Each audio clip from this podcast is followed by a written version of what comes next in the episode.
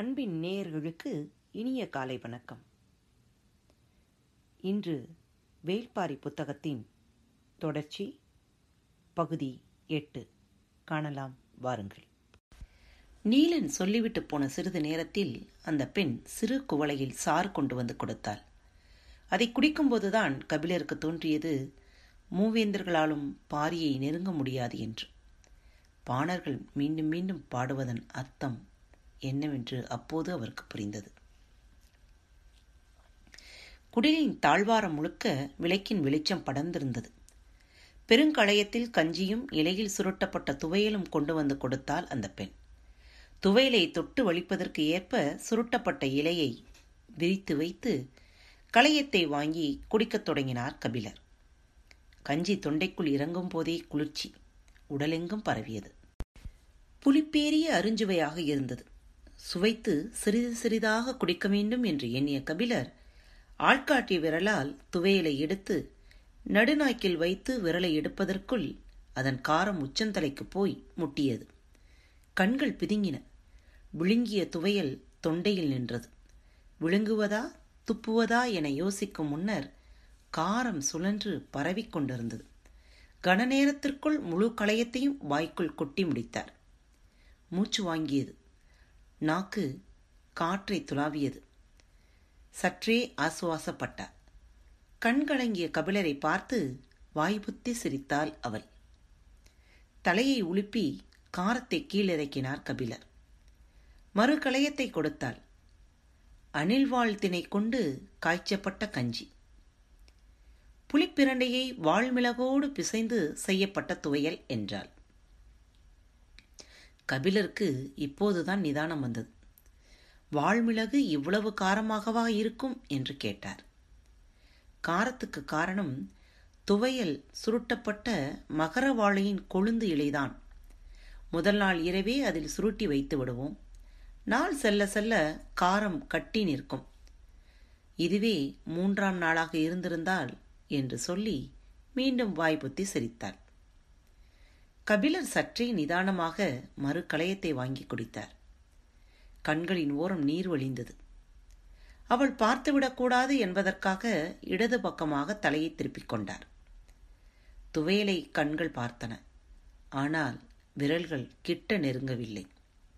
எரிந்து கொண்டிருக்கும் விளக்கின் இழுப்பு எண்ணெய் வாசனை அவருக்கு பிடிபட்டது. ஆனால் அந்த விளக்கின் வடிவம்தான் வித்தியாசமாக இருந்தது. இது எதனால் செய்யப்பட்ட விளக்கு என யோசித்துக் கொண்டிருக்கும்போது பழக்கத்தில் துவையலை விரல் வலித்து எடுத்துவிட்டது. உடனே அவருக்கு பொறி தட்டியது. சட்டன தலையை திருப்பி அவளை பார்த்தார். அவளோ வெடித்து சிரிக்க தயாராக இருந்தாள். துவையலை எடுத்த விரலை அவளுக்கு நேரே நீட்டி காரமலை என்று இந்த மலைக்கு இதனால் தான் பெயர் வந்ததா? என்று கேட்டார். எனக்கு தெரியாது என்றாள் அவள். ஒரு வழியாக சமாளித்து விட்டோம் என்று மனதிற்குள் நினைத்தபடி விரலை இலையின் ஓரத்தில் தேய்த்துவிட்டு மீத கஞ்சியை குடித்து முடித்தார். களையத்தை அவரிடம் வாங்கும்போது அவள் முகத்தில் இருந்த சிரிப்பு அடங்கவில்லை. நான் உன்னிடம் விளக்கம் கேட்கத்தான் இரண்டாம் முறை துவையலை எடுத்தேன் என்றார். நான் அதற்காக சிரிக்கவில்லை என்றார். பின்னர் எதற்கு சிரிக்கிறாய்? மாலையில் நான் நாவற்பழங்கள் கொண்டு வந்து கொடுத்தபோது நீங்கள் முதலில் பூனாவளை எடுத்து தின்றீர்களாமே? கபிலருக்கு என்ன சொல்வதென்று தெரியவில்லை. தான் எடுத்து தின்ற நாவலுக்கு அதுதான் பெயரா என்றும் அது அவருக்கு தெரியவில்லை. மெல்ல தலையை ஆட்டி ஆம் என்றார். அவள் வாய்விட்டு சிரித்தபடி இலையோடு சேர்த்து துவையலை மடித்து எடுத்துவிட்டு சென்றார் உதிரப்போக்கு நிற்காத பெண்கள்தான் பூனாவலை சாப்பிட வேண்டும். பழையனும் நீலனும் மீண்டும் குடிலுக்குள் நுழைய அவள் சிரித்தபடி வெளியேறினாள். என்ன சொல்லி சிரித்து கொண்டு போகிறாள்? என கேட்டார் பழையன். கபிலரோ எதை சொல்ல? என்று திகைப்பும் வியப்பும் மிரட்சியும் கலந்தவராக இருந்தார். இவளிடம் பேச்சு கொடுத்தால் மீள முடியாது. என்னையவே வந்து பார் என்பாள். விருந்தினர் என்பதால் உங்களிடம் சற்று பக்குவமாக நடந்து கொள்கிறாள் என்றார் பழையன். ஆம் என்று அவளது பக்குவத்தை ஆமோதிப்பதைத் தவிர அவருக்கு முன் வேறு எந்த வழியும் இல்லை. காட்டின் இருளுக்குள் இருந்து குளிர்காற்று அவ்வப்போது வீசியது. விளக்கு நிலை கொள்ளாமல் ஆடிக்கொண்டே இருந்தது. மகரவாழையில் இருந்து பேச்சைத் தொடங்கினார் கபிலர். நெடுநேரம் பழையனோடு பேசிக் கொண்டிருந்தார் நீலன் அங்கும் இங்குமாக போய் வந்தபடி இருந்தான். பகலில் வேட்டைக்குப் போயிருந்த நாய்கள் குடிலில் திரும்பியிருந்தன. குறைப்பொலி விடாமல் கேட்டுக்கொண்டிருந்தது. தனது கண்முன்னால் கடந்து போன ஒரு நாயின் உயரத்தை கண்கொட்டாமல் பார்த்து கொண்டிருந்த கபிலரிடம் பழையன் கேட்டார் பாரியை பார்த்துவிட்டு எப்போது திரும்பப் போகிறீர்கள்? மழைக்காலம் தொடங்குவதற்குள் கீழே இறங்கிவிட வேண்டும். எனவே ஒரு மாதம்தான் எனது திட்டம். அப்படியென்றால் நீங்கள் கொற்றவை கூத்தை பார்க்கத்தான் வந்திருக்கிறீர்களா? இல்லையே. அப்படி ஒரு கூத்தை பற்றி நான் கேள்விப்பட்டது கூட இல்லையே என்றார் கபிலர். நான்கு ஆண்டுகளுக்கு ஒருமுறை நடக்கும் கூத்து இது. பரம்பு நாட்டின் உக்கிரம் ஏறிய விழா. நாடே திரண்டிருக்கும். பழமையான பாணர் கூட்டம் எந்த நாட்டில் இருந்தாலும் இந்த விழாவில் வந்து பங்கெடுக்கும். நீங்கள் அதை கேள்விப்பட்டு வந்திருப்பதாகத்தான் நான் நினைத்தேன் என்றார் பழையன். மறுநாள் அதிகாலை கபிலரை அழைத்துக் கொண்டு பழையன் நீலன் உட்பட பத்துக்கும் மேற்பட்டோர் ஆதிமலைக்கு புறப்பட்டனர். நேற்று முன்தினம் ஊரே புறப்பட்டு போய்விட்டது. உங்களை அழைத்துச் செல்லத்தான் நாங்கள் இருந்தோம் என்று சொல்லிக்கொண்டே பழையன் முன்னடந்து சென்றார். இரண்டு பகல் ஓர் இரவு நீடிக்கும் பயணம் அது. பயணம் முழுவதும் கபிலர் கொற்றவை கூத்து பற்றித்தான் மீண்டும் மீண்டும் கேட்டுக்கொண்டே வந்தார். மற்றவர்கள் கபிலருக்காக வேகம் குறைத்தே நடந்தனர். ஆனாலும் கபிலரால் ஈடு கொடுத்து நடக்க முடியவில்லை. நீலன் அவருக்கு அவ்வப்போது உதவிகள் செய்தான். பாதை சில இடங்களில் மிக கடினமாக இருந்தது. சிறு பிசகு ஏற்பட்டாலும் பெரும் பள்ளத்தில் விழும் அபாயம். விலங்குகளின் தடயங்களை பார்த்தபடி அநேக இடங்களை கடந்தனர். யானை கூட்டங்கள் கடந்து செல்லட்டும் என்று சில இடங்களில் பொறுத்திருந்தனர். கிழங்குகளை தின்றுவிட்டு சிறுத்தோடும் சுனை நீரும் அருந்தினர். பின்கோடை காலமாதலால் செடி கொடிகள் சற்றே துவண்டு போய் கிடந்தன. ஆனாலும் தொலைவு செல்ல செல்ல காட்டின் உள்ளடர்த்தி அதிகமானபடியே இருந்தது. எல்லா மரங்களும் கொடிகளைப் போல ஒன்றை ஒன்று பின்னிக் கிடந்தன. நீலனின் வயதொத்த மூன்று இளைஞர்கள் உடன் வந்து கொண்டிருந்தனர். நீண்டு திரும்பும் பாறையை கைப்பிடித்து கடக்கும்போது சற்றே கீழ்ப்பக்கம் குனிந்து பார்த்தார் கபிலர். அந்த காட்சியின் அற்புதம் பெரும் பரவசத்தை ஏற்படுத்தியது. அது காரமலையின் உச்சிப்பகுதி பெரும் மலைச்சரிவு காலுக்கு கீழ் படர்ந்து கிடந்தது. ஒளியின் தகதகப்பில் இலைகள் சூடேற காடே தீப நாக்கால் சீழ்கை அடிப்பது போல இருக்கிறது. நின்று இடம் விட்டு கபிலரின் கால் நகரவில்லை. காட்டின் பேரழகுக்கு ஈடில்லை என்றார் கபிலர். சரி வாருங்கள் என்று பக்குவமாய் அவரை கைபிடித்து அழைத்தபடி நீலன் சொன்னான். புலியின் மீசை மயிரின் மீது உட்கார்ந்திருக்கும் சிறு தும்பி போலத்தான் நாம். நீலன் பேச்சை முடிப்பதற்குள் முன்னால் நடந்து கொண்டிருந்த இளைஞன் சொன்னான் பாதையில் மட்டும் கவனம் கொள்ளுங்கள். பார்வையை ஓடவிடாதீர்கள். அப்படி இருக்கத்தான் விரும்புகிறேன். ஆனால் இந்த அழகில் கரையவில்லை என்றால் நான் கவிஞனா என்று தனக்குள்ளே கேட்டுக்கொண்டார் கபிலர். உச்சியிலிருந்த குறுகலான பாறையை கடந்ததும் காரமலையின் பின்புற இறக்கத்தில் இறங்கத் தொடங்கினர். கபிலர் கேட்டார் பரம்பு நாட்டின் தலைநகரான எவ்வியூருக்கு செல்லும் எல்லா பாதைகளும் இது போன்ற ஒற்றையடி பாதைகள் தானா? அல்லது வண்டிகள் செல்லும் சாலைகள் இருக்கின்றனவா? பரம்பு நாடு நானூறுக்கும் மேற்பட்ட ஊர்களை கொண்டது. எல்லா ஊரிலிருந்தும் இது போன்ற பாதைகள் உண்டு. இது தவிர எட்டு திசை எல்லைகளுக்கும் குதிரைகள் போய் திரும்பும் பாதைகள் உண்டு. அதை காவல் வீரர்கள் மட்டுமே அறிவர். சொல்லிவிட்டு அவன் நீலனை பார்த்ததை கபிலர் கவனித்தார். அவன் பேச்சைத் தொடர்ந்தான். வண்டிச்சாலை ஒன்று உண்டு. வடதிசையில் இருக்கும் தண்டலை ஆற்றின் கரை வழியாக அது காரமலைக்கு ஏறுகிறது. ஆனால் மலையின் பாதி தொலைவில் இருக்கும் பள்ளத்தூர் வரைதான். அந்த சாலை இருக்கும். அதன் பிறகு இது போன்ற ஒற்றையடி பாதைதான். கடற்கரையிலிருந்து உப்பு கொண்டு வரும் உமனரின் வண்டிகள் பள்ளத்தூர் வரை வரும். அங்கு வந்து உப்பை கொடுத்துவிட்டு மலைப்பொருட்களை வாங்கிக் கொண்டு உமனர் திரும்பி விடுவார். அங்கிருந்து பரம நாட்டில் இருக்கும் எல்லா ஊர்களுக்குமான உப்பை பள்ளத்தூரை சேர்ந்தவர்கள் பிரித்து கொடுத்து விடுவார்கள் என்றான். நீலன் குறுக்கிட்டுச் சொன்னான் வெளியிலிருந்து பரம நாட்டுக்குள் வரும் ஒரே பொருள் உப்பு மட்டும்தான். பேசியபடி நடந்து கொண்டிருக்கும்போது மரங்களின் மீது பறவைகள் படபடத்து களைவது போல் இருந்தது. மனித சத்தத்தை கேட்டு அவை களைகின்றன என நினைத்தார்கள். அடுத்த சில அடிகள் எடுத்து வைப்பதற்குள் பறவைகள் கத்தத் தொடங்கின. ஒன்று இரண்டு பறவைகளின் சத்தம்தான் முதலில் கேட்டது. கன நேரத்திற்குள் மொத்த பறவைகளும் காது கிழிவதைப் போல் கீ கீ என்று கத்தி இங்கும் அங்கும் அலைமோதின. மரக்கொப்புகளை மோதி இலைகள் சிதறி உதிர்ந்தன. மேலே என்ன நடக்கிறது என்று தெரியாமல் மரக்கொப்புகளை அண்ணாந்து பார்த்தபடி அவர்கள் இருந்தனர். கொப்புக்குள் பறவைகள் அம்பை போல காற்றை கிழித்துக்கொண்டு பறந்தன. பெரும் பருந்து ஒன்று இவர்கள் தலையை உரசிக்கொண்டு போனது. கூட்டம் மொத்தம் என்ன என தெரியாமல் முழித்தபோது திடீரென பழையன் பெரும் குரல் எடுத்து கத்தினார். காக்கா விரிச்சிடா மொத்த கூட்டமும் கண்ணிமிக்கும் நேரத்தில் சிதறி பாறைகளின் ஓரம் விழுந்து சரிந்தனர். கரும்பாறையை ஒட்டி கீழே சரிந்து பாறையோடு பாறையாக ஒட்டினான் நீலன். மற்றவர்கள் இங்கும் அங்குமாக இடுக்குகளில் புதைந்தனர். பாறையின் இடுக்கில் இருந்த நீலன் சட்டென திரும்பி பார்த்தான். கபிலர் தன்னந்தனியாக நின்று கொண்டிருந்தார். அவருக்கு நடப்பது எதுவும் புரியவில்லை. மின்னல் வேகத்தில் கபிலரின் மீது பாய்ந்தான் நீலன்.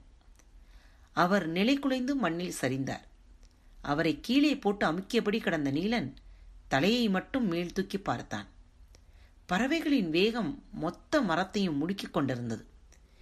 கிக்கி என்று காடே நடுங்குவது போல் ஓசை வந்து கொண்டிருந்தது. புதருக்குள் இருந்த ஒரு பெரும் விலங்கு தாவி வெளியேறியது. பாறை ஓரத்தில் இருந்த மற்ற இரு இளைஞர்களும் நீலினை நோக்கி பாய்ந்து புரண்டனர். மண்ணில் சரிந்து குத்தீட்டிகளை கையில் பிடித்தபடி அண்ணாந்து மரத்தை பார்த்தனர். அவர்களின் கண்கள் அலைமோதின. அவர்கள் யாராலும் காக்கா வீழ்ச்சியை பார்க்க முடியவில்லை. பாறையோடு பாறையாக குத்த வைத்தபடி அமர்ந்திருந்த பழையன் கண்கள் மட்டும் அதை துல்லியமாக பார்த்து கொண்டிருந்தான். நின்று நிதானமாக அது வேட்டையாடியது. அங்கும் இங்குமாக பறவைகளின் உடல் துண்டு துண்டாக சிதறின. ஒரு பெரும் பருந்தின் தலையை வாள் கொண்டு சீவுவதைப் போல் அதன் கூர்மூக்கால் வெட்டி எரிவதை இமை கொட்டாமல் பார்த்து கொண்டிருந்தார் பழையன். துடிக்கும் அதன் கழுத்துக்குள் காக்கா விருச்சியின் அழகு இருந்தது. அதன் ரெக்கைகள் மெல்ல அசைய காற்றில் பறந்தபடியே அது பருந்தின் ரத்தத்தை குடித்துக்கொண்டே சென்றது. நீண்ட நேரத்துக்கு பிறகுதான் கிழவன் குரல் வெளியே கேட்டது. போயிருச்சுடா. கீழே கிடந்தவர்கள் மெல்ல எழுந்தார்கள். கிழவன் பார்த்த திசை நோக்கி பார்த்தபடி இருந்தன மற்றவர்களின் கண்கள். ஆனால் அவர்கள் கிடந்த இடத்தில் இருந்து அதை பார்க்க முடியவில்லை. மரங்களின் அசைவுகளும் பறவைகளின் ஓசையும் கொஞ்சம் கொஞ்சமாக குறையத் தொடங்கின. கபிலர் கையை ஊன்றி மெல்ல எழுந்தார். உடம்பு எங்கும் சிராய்ப்புகள். பாறை ஓரத்திலும் செடிகளுக்குள்ளும் பதுங்கி கிடந்தவர்கள் எழுந்து வந்தனர். அவர்களின் கண்கள் இங்கும் அங்குமாக அலைமோதிக்கொண்டுதான் இருந்தன. அது கொன்று போட்ட பருந்தின் உடல் சரிவில் இருந்த செடிக்குள் கிடந்தது. ஒருவன் அதை எட்டி பார்க்க முயன்றான். அதை பார்க்க வேண்டாம் என்று கத்தினார் பழையன். அவன் திரும்பிவிட்டான். கிளைகளின் ஆட்டம் நிற்கவில்லை. பழுத்த இலைகள் உதிர்ந்து கொண்டே இருந்தன. கபிலர் கேட்டார் என்ன பெயர் சொன்னீர்கள்? பழையன் சொன்னார் காக்கா விரிச்சி வௌவால் இனத்தை சேர்ந்த ரத்தம் குடிக்கும் பறவை. இதை கேள்விப்பட்டிருக்கிறேன்.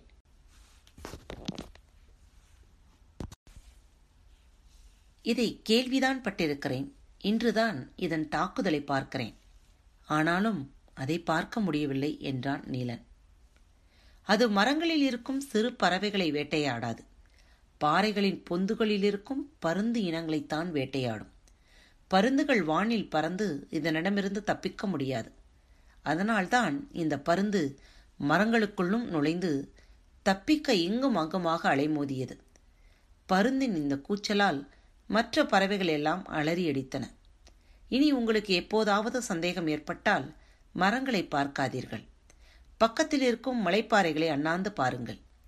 பருந்தோ கழுகோ சிதறி பறந்தால் அது காக்காவிர்ச்சிதான் என்று முடிவு செய்து கொள்ளுங்கள் என்று இளைஞர்களுக்கு குறிப்பு சொன்னார் பழையன். இதற்கு முன்னால் நீங்கள் பார்த்திருக்கிறீர்களா? என்று பழையனை பார்த்து கேட்டார் கபிலர் பார்த்திருக்கிறேன். கை கட்டும் தொலைவில். உட்கார்ந்திருந்த என் மனைவியின் பிடரியை தனது அழகால் தட்டிவிட்டு பறந்தது. பின்மண்டையிலிருந்து ரத்தம் பீரிட அவள் என் உள்ளங்கைகளை சரிந்தபடி செத்துப்போனாள் அதன் பிறகு யாரும் பேசிக்கொள்ளவில்லை. கால்கள் மட்டும் நடந்து கொண்டிருந்தன.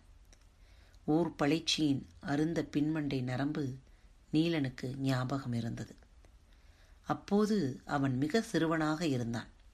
ஆனாலும் பழையன் அழுத கண்ணீர் அவனுள் வற்றாமல் தேங்கியிருந்தது. நீண்ட நேரத்துக்கு பிறகு மௌனம் கழிந்து பழையன் சொன்னார் கொற்றவை விழாவுக்கு முன்னர் பறவைகளின் ரத்தம் காற்றில் தூவப்படுவது நல்ல நிமித்தம். பள்ளத்தில் சரிந்து கொண்டிருக்கும் மனிதன் கையில் அகப்படும் கொப்பு போல இருந்தது இந்த வார்த்தை. தீமையை கணப்பொழுதில் நன்மையாக மாற்ற முடிகிற வல்லமை வார்த்தைகளுக்கு உண்டு. வார்த்தை தரும் ஆறுதலை வேறு எதுவும் தருவது இல்லை. மனிதன் முதிரும் போதுதான் மனங்களை கையாள கற்றுக்கொள்கிறான். மனம் விழுந்த பின்னர் எழ வைக்க எவ்வளவோ வழிகள் இருக்கின்றன. ஆனால் வீழ்ந்து கொண்டிருக்கும் போது தடுத்து நிறுத்துவதுதான் மிக முக்கியம். வாழ்வின் சாரமேறி கிடக்கும் அனுபவ அறிவால் தான் அதை செய்ய முடியும். அதிர்ச்சி குலையாமல் இருக்கும் இந்த கணத்தில் பழையனின் வார்த்தைகள் அடற்காட்டுக்குள் துணிந்து கால்களை முன்னகர்த்தும் மனதைரியத்தை கொடுத்தன. ஆனாலும் தயக்கத்தை உடைக்க வேண்டி இருந்தது. யார் முகத்தையும் பார்த்து பழையன் இந்த முடிவுக்கு வரவில்லை. உறைந்த மௌனமே எல்லாவற்றையும் சொன்னது. பின் திரும்பாமலே பழையன் சொன்னார் மின்னலைப் போல வாளை வீசி காக்காவிரிச்சியின் இறக்கைகளை வெட்டி தள்ளியவன் வேல்பாரி வார்த்தைகள் முதுகுத்தண்டை முருகேற்றும் வல்லமை கொண்டவை என்பதை கபிலர் உணர்ந்த தருணம் அது. உள்ளுக்குள் உறைந்து கிடந்த அதிர்ச்சியை கிழவன் புடிப்புடியாக்கினான் வார்த்தைகள் முதுகுத்தண்டை முறுக்கேற்றும் வல்லமை கொண்டவை என்பதை கபிலர் உணர்ந்த தருணம் அது. உள்ளுக்குள் உறைந்து கிடந்த அதிர்ச்சியை கிழவன் பொடிப்பொடியாக்கினான். எல்லோருக்குள்ளும் ஆவேசமிக்க ஆர்வத்தை தூண்டினான். பாரி வாழ் சுழற்றிய கணத்தில் சரிந்த காக்கா விருச்சியின் இடப்புற இறக்கையை பற்றி காது நரம்பு விடைக்கச் சொல்லிக்கொண்டு நடந்தான் பழையன். கபிலரின் கண்களுக்கு முன்னர் ஒரு வீரக்கதை அரங்கேறிக் கொண்டிருந்தது. பாரி மீண்டும் வருவான். காத்திருங்கள்.